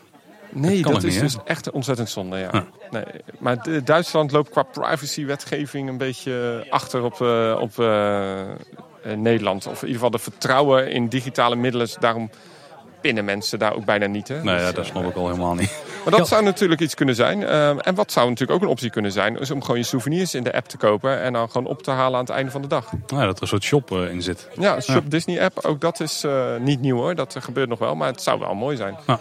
En wat ik ook mis ehm, in een app is je digitale actiefoto's. Dat je bijvoorbeeld ja, gewoon Eh, direct een foto kunt claimen bij, eh, bij de Baron of bij eh, elke andere attractie met fotopunt erin. Dat je gewoon met de app. Voor, en dat is gewoon een meerprijs. Daar betaal je dan gewoon, ik zeg maar wat, een abonnementje voor, voor eh 10 euro. En dat je dan gewoon de hele dag je actiefoto's kunt claimen. Dat vind ik misschien nog wel een van de grootste gemissen nu in de app. En dus we hebben laatst al, de- ik weet niet meer precies hoe het zat, maar ze hebben een van de actiefoto leveranciers eruit gegooid. Dus nu zit volgens mij alles bij dezelfde leverancier. Dus dat betekent dat je het ook meer centraal kunt maken. Ja. En er zijn al eh, op dit moment van die polsbandjes die je kunt kopen waarmee je heel de dag, ja, volgens mij heb ik ergens gehoord, zelfs drie weken tot na aankoop jouw eh, actiefoto's op kunt zetten. En dan onbeperkt. Volgens mij is het 25 euro per, eh, ja, per bandje. Ja, er gaan nu ook wat geruchten rond. Kregen wij in ieder geval afgelopen week binnen dat ze toch bezig zijn met jaarabonnementen voor foto's.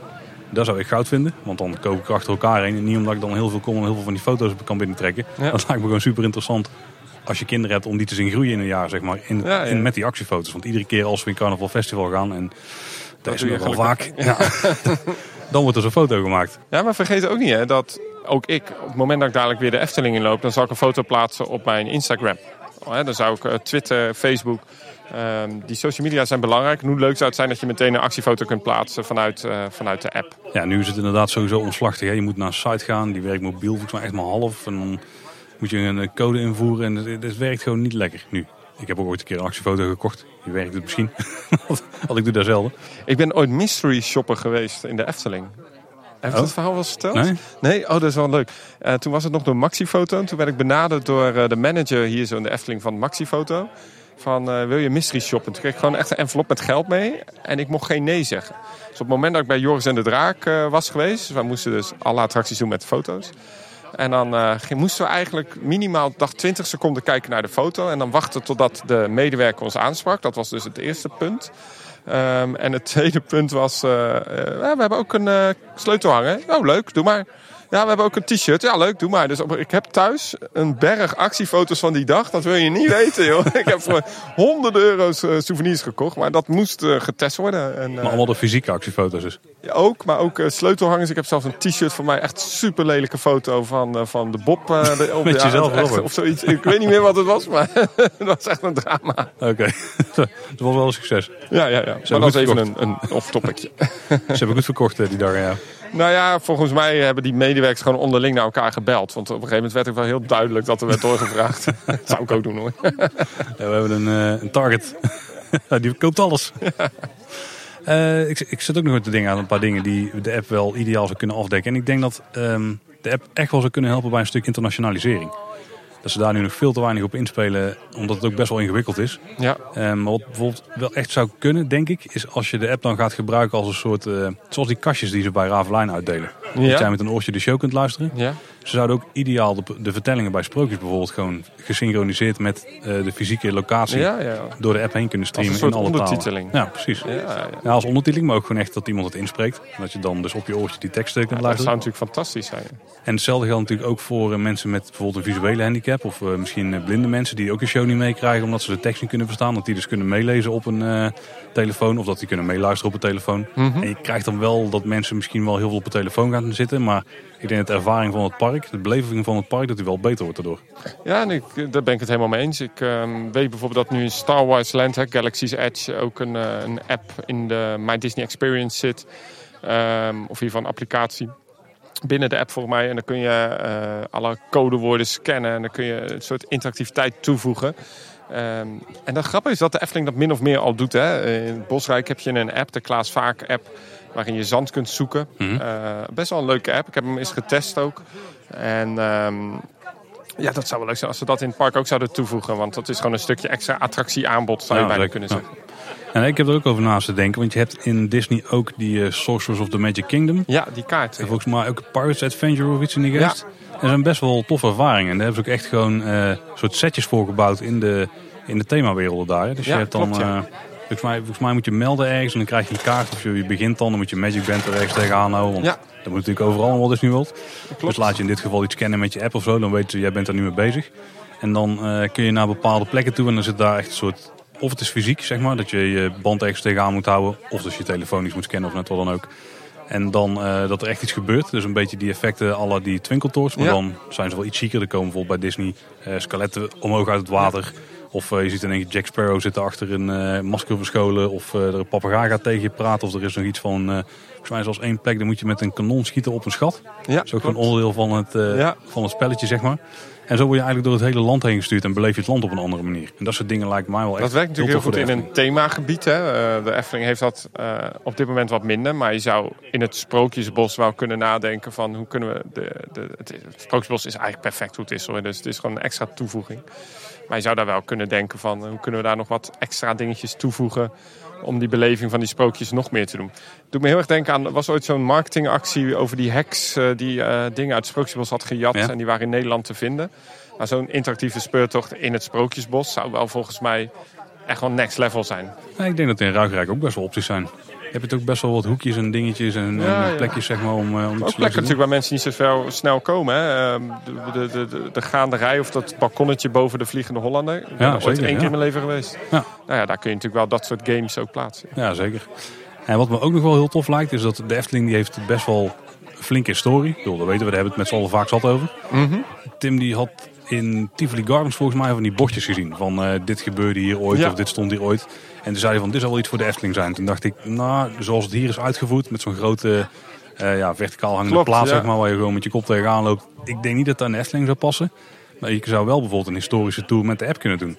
Dat die jou er een mooie beetje doorheen leidt. Mooie interactieve wandeltochten. Ja, Eh, precies. de Efteling is een familiepark. Voor mij trekt het ook heel veel oudere bezoekers. Die dat best wel leuk zouden vinden. Nu, oudere bezoekers en iPhones. Ik zie dat nog niet helemaal. Maar eh, je zou wel kunnen nadenken om eh, zo'n wandeltocht te doen. eh. Ja, er is een papieren wandeltocht in de klopt, Efteling. ja, ja. Dat moeten we misschien ook nog maar eens doen. ja. Dat is in ieder geval een van de dingen die ik nog nooit heb gedaan, Danny. Oh, Oké, nou ja, dat is misschien dadelijk voor de vlog even bekijken inderdaad. Ja, ja en wat, ehm, wat de Efteling nu ook heeft gedaan... is ze hebben een aparte plattegrond voor als jij eh gehandicapt bent. Hè? dus Oh, welke ja. plaats in de Efteling kun je dan Mhm. niet bezoeken of adviseren om anders te lopen. Als je dat natuurlijk in de app met een looproute kunt gaan eh, doen... dan zou dat ook fantastisch zijn. Ik denk dat er op het gebied van digitalisatie in de Efteling nog veel te winnen is. Dat ze ook op een hele goede weg zijn hoor. Het is... Eh, de app van de Efteling vind ik niet onprettig. Het is een, eh, een relatief goede app, wordt goed bijgehouden ook. Ehm, alleen voor mij de grootste verbeterpunt zit hem toch echt op reserveren van restaurants. Ja, ook, ja, zeker. ik blijf het reserveringssysteem in de Efteling heel raar vinden. Steeds sterker nog, ik was laatst in Bosrijk. De hele serre, alles was leeg. Maar toch zat het restaurant vol. Omdat ergens op de avond één tafel was gereserveerd. Ehm, terwijl, ja, wij kunnen best wel snel eten. We zijn nu in het golfpark. We maken het min of meer hetzelfde mee. Hè. We wilden eigenlijk een hapje eten, maar... eh, het lijkt heel druk, maar er zijn heel veel tafeltjes leeg. Maar toch zit het vol qua eten. Ehm, en dat maakt het eten, als je sit-down wil gaan doen in de Efteling, best wel lastig. Het is ook echt gewoon uit de jaren 90. hè. Je moet gewoon bellen.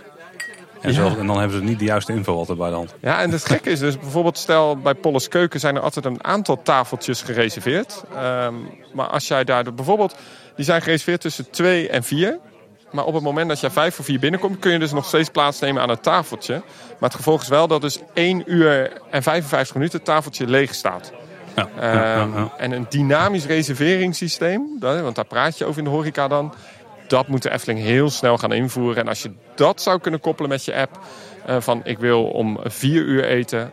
eh, nou, voor mij kan dat alleen maar eh, voordeel leveren voor iedereen. Ja, ja, ja, zeker. Ja, ja, ik zie ook nog wel een hoop eh, verbeterpunten. Ik ben wel benieuwd hoe het op een aantal punten dan zit met privacy. Want zeker met die attractiefoto's, als je dan gewoon alle foto's maar kunt downloaden, dus daar zouden ze wel iets van een menselijke handeling tussen moeten zetten, denk ik. Ja, ik denk als jij toestemming geeft of iets dat. eh, maar goed, als ik zie hoeveel moeite de Efteling al steekt in zo'n beleidsplan, dat er genoeg advocaten zijn eh, binnen de Efteling Die kunnen er wel iets van vinden die daar iets van vinden Ja. en die iets kunnen van doen. Ja. Ik denk dat we hier nog wel veel langer over door kunnen praten, maar ik wil eigenlijk verder. Ja. Ik ben nou vooral benieuwd wat de mensen ervan vinden. Het is een aanzetje om eens gewoon te hebben over die Efteling-app. Oh, dat wel goeie. Ja. Stuur al jullie feedback maar eens op van wat zijn jullie ideeën met de Efteling-app. Ja, ik ben ook heel benieuwd wat Tim ervan vindt dan. Ja. ja, die vindt als ze heel de app in de fik moeten zetten, denk ik. Hè? Oh, echt? Is dat zijn nee. ja. Wachttijden vindt het wel makkelijk. Maar Tim wil liever dat niemand zijn telefoon uit zijn broekzak haalt. Behalve om foto's te maken in een project. Hey, er zijn wat onderhoudspuntjes. Uh, we hadden het net al even over Ravelijn, die is dicht. Uh, Draconicon is nou gewoon volledig eruit getild met de kraan. Ja. Die staat niet meer in de arena. Ja, het is heel gevaarlijk om over geruchten te hebben. Maar ik heb gehoord dat die, uh, de schaarlift die onder Draconicon zit, dat die is ingestort. Oh. Uh, wat ik ook heb gehoord is dat het onderhoud van Ravelijn wordt gedaan door Puy de Fou. Dus oh, okay. niet door externe organisaties. Met de Franse vlag. Dus. Uh, wat mij dan weer doet denken, maar dit is echt gewoon ehm, echt speculatief. Maar wat ik dus denk dat de Efteling ehm, geld nu gaat krijgen van Puy de Fou. Om van elke um, show die ze niet door kunnen laten gaan. Dat daar gewoon in contract is opgenomen door de Efteling naar Puy de Fou. Daar moet je ons gaan betalen. Dat denk ik hoor. Dat, uh, dat lijkt mij als uh, internationale organisatie als de Efteling wel een uh, goed contractpunt. In dit, in dit geval, um, als hun het onderhoud doen? Als hun het onderhoud doen, nogmaals, ik hoor het een beetje in de geruchten gangen. Dus neem het met een klein korreltje zout, maar ik zeg het niet zomaar. Dus ik denk wel dat er meer aan de hand is dan wij denken. Maar goed, je praat over een, een draak, het key element van je, van je show. Uh, ik ben benieuwd wat ze gaan doen. Ik ben ook heel erg benieuwd of we niet een B-show gaan krijgen. Uh, zoals de vogels van Ravelijn in de winter, als het mm. te koud is. Uh, zodat er toch dadelijk weer een show kan draaien in dat theater. Mm. Maar ja, ik denk dat het nu vooral verzekeringswerk is. Nou, dat is even afwachten wat daarna gaat gebeuren. Uh, luisteraar Roderick viel het op dat er een flinke spleet zit tussen het dak en de stukwerk in het huisje van de Zeven Geitjes. Dus daar moeten ze ook nog eens een keer naar gaan kijken. Uh, het carouselpaleis is in één keer in onderhoud. Ik denk dat ze daar gaan schilderen, maar dat was volgens mij niet aangekondigd. En daar staan in één keer stijgers langs, dus uh, dat zal er wel helemaal fris uitzien binnenkort. En uh, ja, Joris en de Draak, die was een paar dagen onverwacht dicht. En uiteindelijk bleek dat daar een reserveonderdeel moest komen of zo om het te fixen. Ja, dat geloof ik niet helemaal.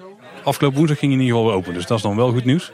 En die werkzaamheden die ik heb gezien, die leken aan een of andere bocht te zijn. Dus ik weet niet wat dan een onderdeel zou moeten zijn. Nou ja, dat is iets... precies mijn reden. Want uh, wat ik denk is... Want het, het laatste deed ik Joris en de Draak en ik vond hem slecht rijden. Hij was net uit onderhoud, hij rammelde enorm. En toen uh, hoorde ik van wat fans dat het hout onder de trek nooit echt is vervangen. He, bij een houten achtbaan ja. moet je de trek vervangen, maar ook het hout waar die op ligt. Mm -hmm. Dat heeft nooit heel veel onderhoud nodig, maar eens in de zoveel tijd moet dat. Uh, en ik denk gewoon dat daar die bocht gewoon te ruw is of te veel wrijving is. Of dat het hout niet lekker meer was. En dat gewoon het hout moest worden vervangen van die hele bocht. Ja, dan ben je twee, drie dagen kwijt. En dat is precies de onderhoudsduur die nu is geweest voor die storing. Ja, het kan natuurlijk zijn dat het warme weer er wel invloed op heeft gehad. Dat er wel leeft, meer is ja. uitgezet. Ja. Uh, maar goed, daar moet een achtbaan wel op berekend zijn. Uh, maar als je het maar goed onderhoudt. En ik uh, ben bang dat we binnenkort, binnen nu en, en tien jaar, nou misschien eerder, binnen nu en vijf jaar wel echt een totale retrack moeten gaan zien van Joris en de Draak. Ja. En uiteindelijk een RMC natuurlijk. Nee, nee, ik denk echt gewoon retrack, gewoon echt nieuw nee, hout. over tien jaar of zo. Nee, ja, de, de ja. grap was, Koen Bettens was bij de opening ja. van Untamed. Daar sprak ik hem ook nog. En uh, die vond het een mooie investering voor Walibi, zei hij correct. Oké. Okay. ja, wat wel interessant was, was dat uh, Joris en de Draaks natuurlijk een Great Coasters International achtbaan. Ja. En die staan er wel meer in Europa. Zo hebben we Troy nog in Toverland. Uh, Plopsaland hebben we Heidi the Ride. Ja. En dan hebben we nog in Europa Park Wodan. En daar was ook wat nieuws over. En daar was wat nieuws over, ja. Want bij Wodan op de lifthill, wat was daar gebeurd, Danny? Ja, de ketting was gebroken, ja. En, um... dat, dat, dat, kan op zich, ja, dat, dat, gebeurt natuurlijk bijna nooit. Maar wat er in dit geval dan met de ketting gebeurde. Nee, wat je moet weten over kettingen, dat is allemaal smeetwerk. Dus mm -hmm. dat is geen uh, proces, uh, staal of zo. Dat moet echt gemaakt worden. Dus daar kan gewoon een schakel zitten die niet lekker, uh, niet lekker is. En ja, na gelang die ketting wordt gebruikt, zet dat uit. Hè. Dat geeft slijtage. En als het nog binnen die marge valt die Great Coasters International hanteert, dan is het gewoon nog veilig. Maar dan kan het nog steeds zijn dat het, het toch niet, net niet lekker is gesmeed. Um, een kettingbreken gebeurt niet vaak. Maar het is ook niet wereldschokkend. Wat wel bijzonder was, is dat die hele ketting naar beneden kwam. Ja, inderdaad. Ja, ja en dat er een foto was dat de ketting tegen het treintje ja, een soort van oprolde. Als ja, het ware. opgestroopt lag. Ja, ja. En dat is bijzonder, um, omdat bij 9 van de 10 achtbanen de ketting in een goot ligt die daar niet uit kan. Uh, maar bij Great Coasters International hebben ze maar eens in de zoveel meter een stukje staal bevestigd, zodat de ketting er niet uit zou kunnen schieten. Maar ja, het is toch gebeurd. Kijk, als een achtbaan omhoog wordt getakeld door een uh, op, door een lift, Ja. of door een ketting, dan hoor je altijd tak, tak, tak, tak, tak. En bij de Efteling hebben ze ook het slimme haakje, weet je wel, Ja. want er zit terugrolbeveiliging op. Klopt. Dus er is een, gewoon een metalen haak en die valt in een, eh, die, die, die wordt steeds over een groef heen gesleept, zodat als er iets gebeurt, Ja. dat die altijd terugvalt in die groef. Nou, dat werkte prima. Want hij zat vast aan de ketting. De ketting die eh, gaf geen weerstand meer, dus hij zakte terug. Dus het karretje bleef gewoon hangen. Ja. Maar datzelfde concept, zo'n soort terugrolbeveiliging, die bestaat ook voor kettingen.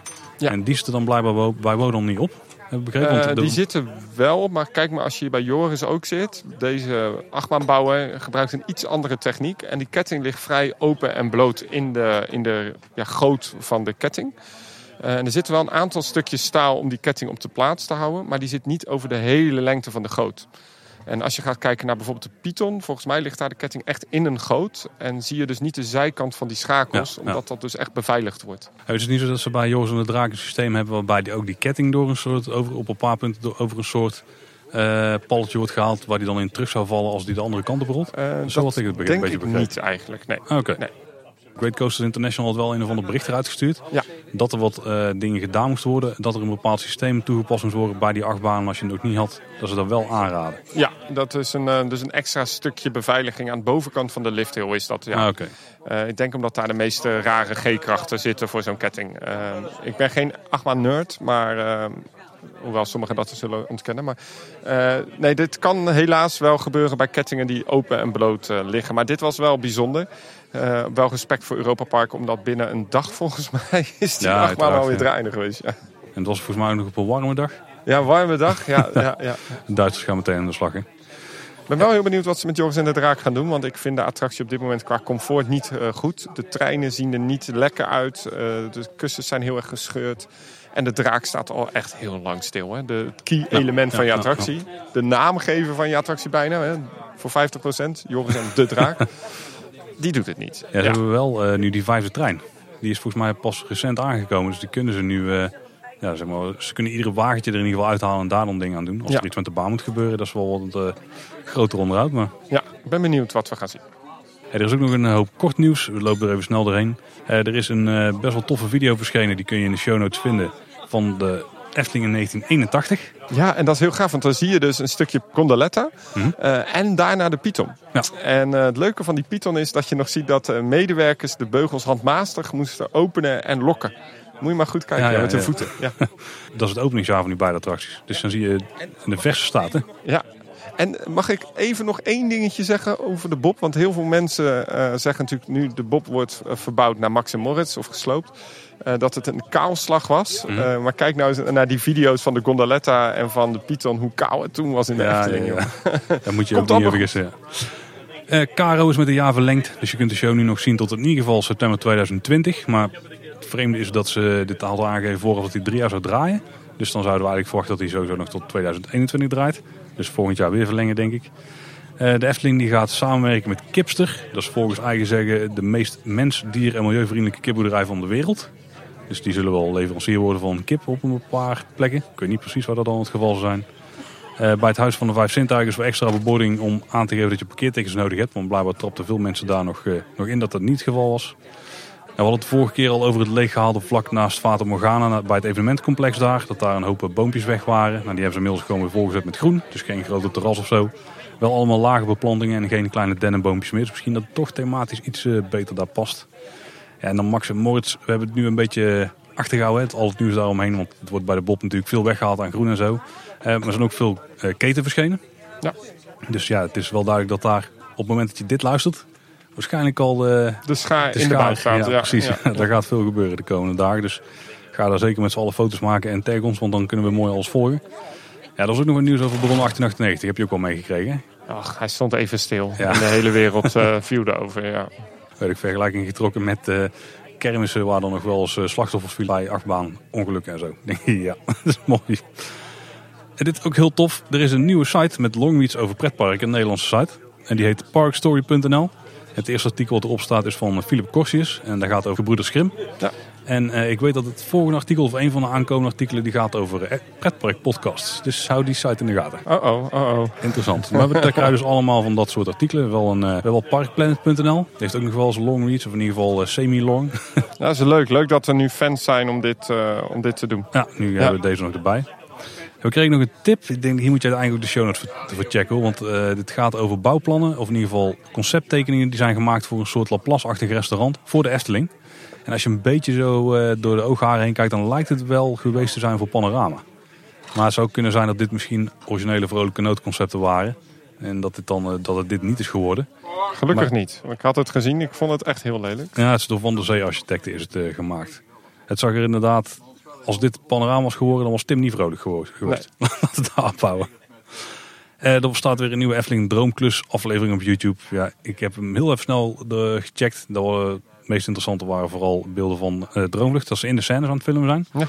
En eh, dat ze in de remise van Joris en de Draak aan de gang zijn. Dus ook die kun je weer checken via de show notes. Bij Polles Keuken hebben ze een nieuwe seizoenspannenkoeken. Heb je gezien welke? Ja, de American Cheeseburger. Ja, zeker. Het ziet er toch niet uit, maar ik Nee, ben heel ik- benieuwd. Ik hoef hem ook niet eh, naar binnen te werken, denk ik. Maar de kaneelpannenkoek daarentegen misschien wel. Ja, het zag er leuk uit, Die ook met een, eh, zo'n kaneelpoppetje. Ja, en ook zo'n zo'n zo'n glaasje erbij met wat moes of zo erin. Ja, doen ze goed, doen ze goed. Toetje en pannenkoek in één. Eh dus wel en misschien een interessante voor iedereen die vanuit het noorden naar de Efteling rijdt. Oh, we hebben nog nooit zoveel applaus gekregen, behalve met Kleine Boodschap 100 trouwens. Toch die live uitzending, ja. ja, dat is mooi hè. Stel je snelheid was het laatste stukje N261 af. Dus zeg maar vanaf het NH Hotel ongeveer binnen door naar de Efteling. Daar kan eh, een paar maanden niet meer. Want ze gaan een nieuwe rotonde aanleggen op een, eh, de kruispunt waar de Tilburgsweg de Horst wordt. Dat is ongeveer waar die eh, molen staat, een restaurantenmolen. En ook grillig ligt Dat eraan. was mijn, mijn weg altijd, maar goed. Ja, daar, daar kun je een paar maanden niet overheen. Nee, goede tip, goede tip. Want daar gaan ze een rotonde aanleggen en dat is gewoon echt helemaal afgesloten. Eh, heel tof souvenirnieuws. Er zijn eh, nieuwe Anton Pieck souvenirs, namelijk Anton Pieck blikken. Je hebt een uh, Pieksblauw schrijfkabouterblik. Daar zitten 50 verschillende aanzichtkaarten in. En je hebt een Pieksrood snoephuisje blik. En daar zitten bonbons in. Die zijn zo lekker, hè? Ja, er zijn dus die ronde Efteling bonbons. die Ah, bij die kan, ik, die kan ik opeten, joh, dat wil je niet weten. Ja. Ik weet het wel, want ze lagen bij eh, Kleine Boodschap 100. Eh, een beetje verstopt zo. Ah, En die eh, heb ik wel ongeveer heel de middag zitten wegblikken. Ja. is dat echt lekker. En die kosten 15 euro per stuk. Als je de inhoud ervan dus hebt gebruikt, ja, dan heb je een mooi blik hè, over. Dat is mooi. Leuk, leuk souvenirnieuws, ja. Eh, ze hebben bij de gastenservice nieuwe infoscherm opgehangen. Zo boven de gastenservice. Ook voor internationale informatie. Dus dat is weer een mooie internationaliseringsslag. Eh, dit is echt enorm tof. Eftepedia die is eh, helemaal in Cosmo Science Center gedoken. En dat is interessant, want toen wij vroegen... wat vinden jullie nou leuke ongerealiseerde projecten? Of waar wil je meer over weten? Want daar willen wij een keer een aflevering over gaan maken. Sterker nog, de eerste daarvan die, eh, die is al klaar. Ja, Eh, en toen kwam er eigenlijk uit dat de Cosmo Science Center wel veruit het meest genoemd werd. En Eftepedia heeft er nou dus al een heel artikel over klaarstaan. Qua timing voor ons misschien wel ongelukkig. Want ik zit echt midden in het onderzoek naar het hele Cosmo Science Center. Dus wij gaan er ook nog een aflevering over ik maken. ben heel benieuwd. Ja, ik denk dat we nog wel een paar dingetjes kunnen toevoegen. Of in ieder geval het, eh, de, de, de, de, de setting wat duidelijker nog kunnen maken. Dus eh, ja, wat leuk. Wat leuk. Ik ben heel benieuwd. Ik ben heel benieuwd. Maar check ook zeker de artikel, want er zit echt superveel onderzoekswerk in. En dat is echt eh, sowieso een heel tof verhaal. We lazen nog via Twitter, dat ik, ik ken er helemaal niks van, maar Vuur en Vlam Dans. Ben jij er bekend mee, Danny? Nee, sorry. Nou, die zijn bezig met een nieuw project voor de Efteling. Dus er zal iets met dansen zijn, een showtje of zo. Ze waren in ieder geval aan het oefenen in het Efteling Theater. Daar stond een fotootje van. Dus eh, ik ben benieuwd wat daaruit komt. En op de valreep nog binnengekomen voor de aflevering Hotel de Bottle. Die kun je nu gesloten kopen bij het Efteling Hotel. Oh, Voor 4,25. dat is leuk. Dat is leuk. Ja, dan zijn we er eigenlijk weer doorheen, Danny. Ja, jammer. Ik vind het altijd wel gezellig. Nou, eh, ik zie jou heel de avond nog. Dus Oh dat- ja, nee, dan ben ik er ook wel weer klaar mee. Ja. Ja, uiteindelijk wel, hè. Nee, het is heel erg leuk. Ehm, veel nieuws altijd weer over de Efteling. Verbaast me altijd. Ja, wij Ja. ook. Hey, is er nog iets wat jij nog eh, kwijt wil of zo? We hebben de, de categorie dan nog dit. Dan nog dit. Nou ja, niet zo heel veel. eh, dat we ja, toch een beetje ook een sentiment eh, moment moeten gaan inruimen. Dat het volgens de geruchten de laatste negen pleinenfestijn wordt hè, dit weekend. Ja, dat we dit het weekend, opnemen. ja. Dus op het moment van uitzenden is dat dan geweest. En ik, ik zag op Twitter dat mensen heel veel confetti-kanonnen willen meenemen naar de laatste show van Jurgen Freilich. Oh jee. Dus eh, nou ja, ik ben heel benieuwd of dat eh, als, we, als we maandag dit weer terugluisteren, of dat ook echt is eh, gebeurd. Ja. En zaterdagavond wordt niet de laatste show van Jurgen Freilich. Kan ik je alvast verklappen. Nee, want ja, dat, de, gisteren dus, op het moment van luisteren, dan eh, was er een, een- nog een laatste show, hè, een afscheidsshow. Ik ben heel benieuwd. Ja, ze hebben vorig jaar ook nog in de, volgens mij de weekenden van de herfst ook nog Jurgen Freilich laten opdraven op zondagen. Maar dat was niet was zo'n dat niet succes, voor hè? promotie van ehm, de, de Sound of Music? Ik heb geen idee. Ik heb het Ja, niet gezien, maar het het was waren voor mij Sound of mensen. Music eh, reclame uiting. Trouwens, nog één ding. Eh, er was een nieuwsbericht op Loopings verschenen ook over Plopsaland. Met eh, reclame van Unicef en BMW, volgens mij of Mercedes. die dus in Plopsaland stonden te flyeren. Mhm. Mag ik alsjeblieft daar even op reageren als de Efteling dit luistert. Doe dat nooit. Nou, er was zelfs nog meer. Die hebben volgens mij ook reclame op hun social media gedeeld Ja, van eh, merken. nee, dat, dat is, eh, om het fout, hè? even in plat Rotterdam te zeggen, echt leren van je eigen merknaam. Dat moet je echt niet willen. Dat, ik ben zo blij dat Efteling dat niet doet.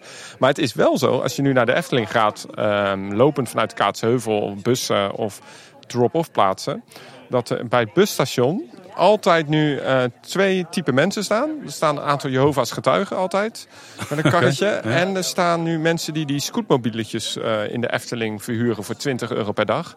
Eh, dus we gaan toch weer, om het een beetje af te sluiten, naar Disney-terrein dan. Hè? Want Ja, ja, ja. Disney, heb je dat ook al, die scootmobieletjes? Vreselijk. Ja. ja, dat heeft Tim ook al een keer gepromoot hier. Hè? Dus daarom loopt zo goed natuurlijk. Ja, ja Hmm. Tim is natuurlijk de influencer. Ja, ja, ja. Nee, ik heb eigenlijk nog één klein puntje. Dat de Droomgaard, ken die camping? Die ligt Nee. hier in de buurt. Die, eh, ja, dat is een beetje, laat het zo zeggen, die is op zijn retour. Daar gaat niet zo, eh, zo lekker mee mee volgens mij. En de, het onderhoud daar is en zo slecht. Eh, dat leek ook zo te zijn omdat die overgenomen zou worden door een wat grotere club die daar dan huisjes ging neerzetten. Dus vakantiehuisjes.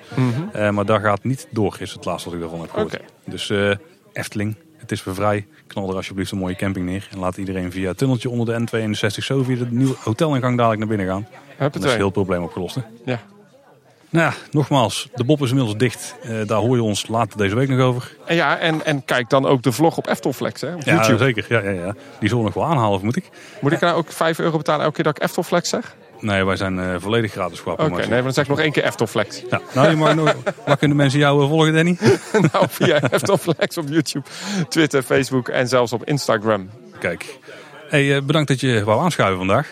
Ja, en hopen volgende keer wil ik een keer met Tim. Ja, dat moeten we wel echt een keer regelen. Want het Ja, Tim, als je dit luistert, we, we- we werken gewoon die, die, die tegenover mij er even uit. Gewoon wel even op vakantie, dan kunnen Ik wij zal samen. uitleggen hoe je een keer op eh, record moet douwen. Want zo ingewikkeld is dat stukje niet.